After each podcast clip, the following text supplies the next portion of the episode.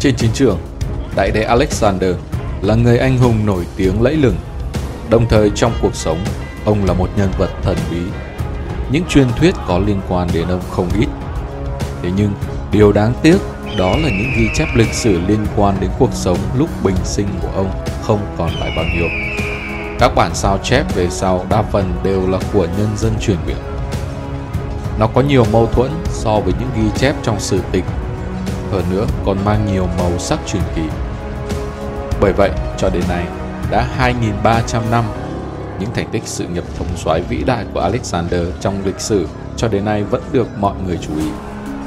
Do tất cả những điều trong cuộc sống bình thường của ông ta đã cách xa lịch sử quá lâu, cho nên những nhà khảo cổ cùng các nhà lịch sử đều hy vọng tìm kiếm được điều gì đó trong lăng mộ của vị đại đế này. Tuy nhiên cho đến nay, người ta vẫn chưa phát hiện ra lăng mộ của ông. Năm 1964, trên tờ báo của thành phố Alexandria, Ai Cập đã đưa tin lăng mộ của quốc vương Alexander đã được tìm thấy.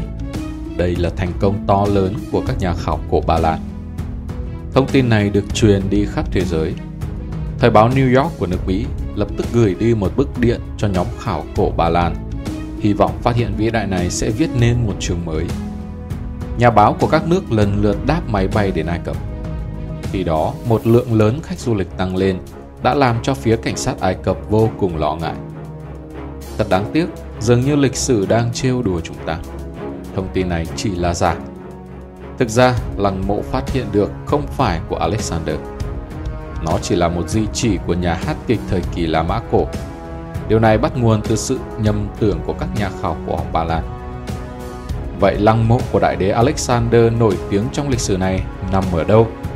Nhân vật này đã ra đi như thế nào? Đây thực sự là một bí mật chưa ai tìm ra được đáp án. Những câu chuyện xung quanh cái chết của Alexander Trong lịch sử có hai truyền thuyết về nguyên nhân cái chết của Alexander. Một là khi đang viễn trinh ở Ấn Độ, tại một nơi cách Babylon không xa, ông đã gặp được một mục sư tinh thông về thiên văn. Vị này khuyên ông đừng đi Babylon vì giữ nhiều lành ít. Mặc dù vậy, ông vẫn không dừng chuyến đi của mình.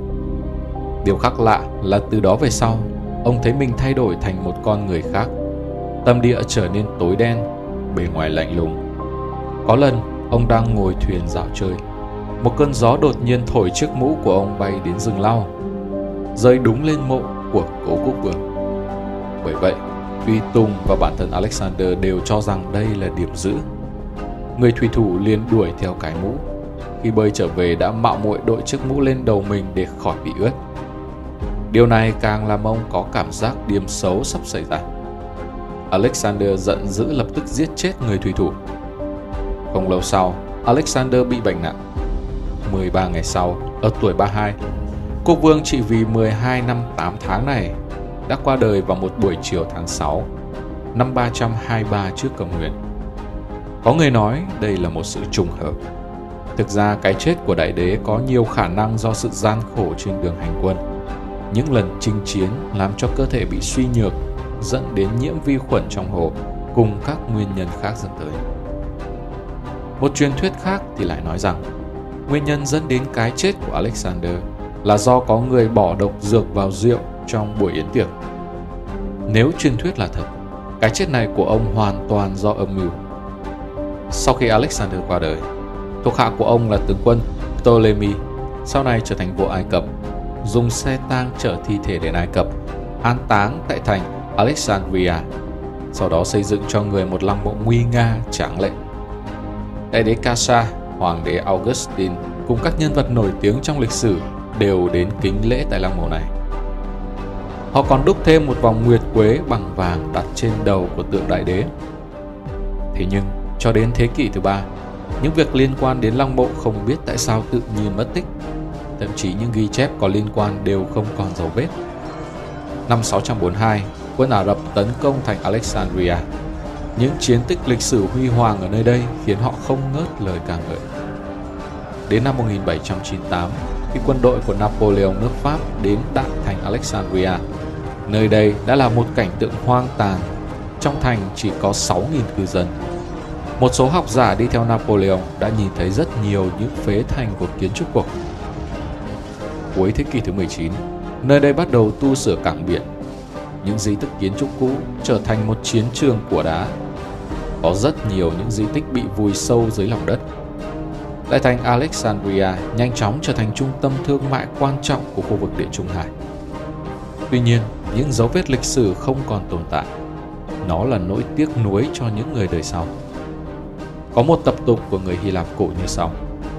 Sau khi có quốc vương nào sáng lập ra thành phố nào đó băng hà, thi thể sẽ được chôn ở trung tâm thành phố đó. Căn cứ vào lý luận này, các nhà khảo cổ cho rằng lăng mộ có thể đang nằm ở khu hoàng cung phía đông của trung tâm thành phố. Cũng có người nghĩ lăng mộ là điểm giao cắt ở hai con đường, bởi vì đây là vị trí trung tâm.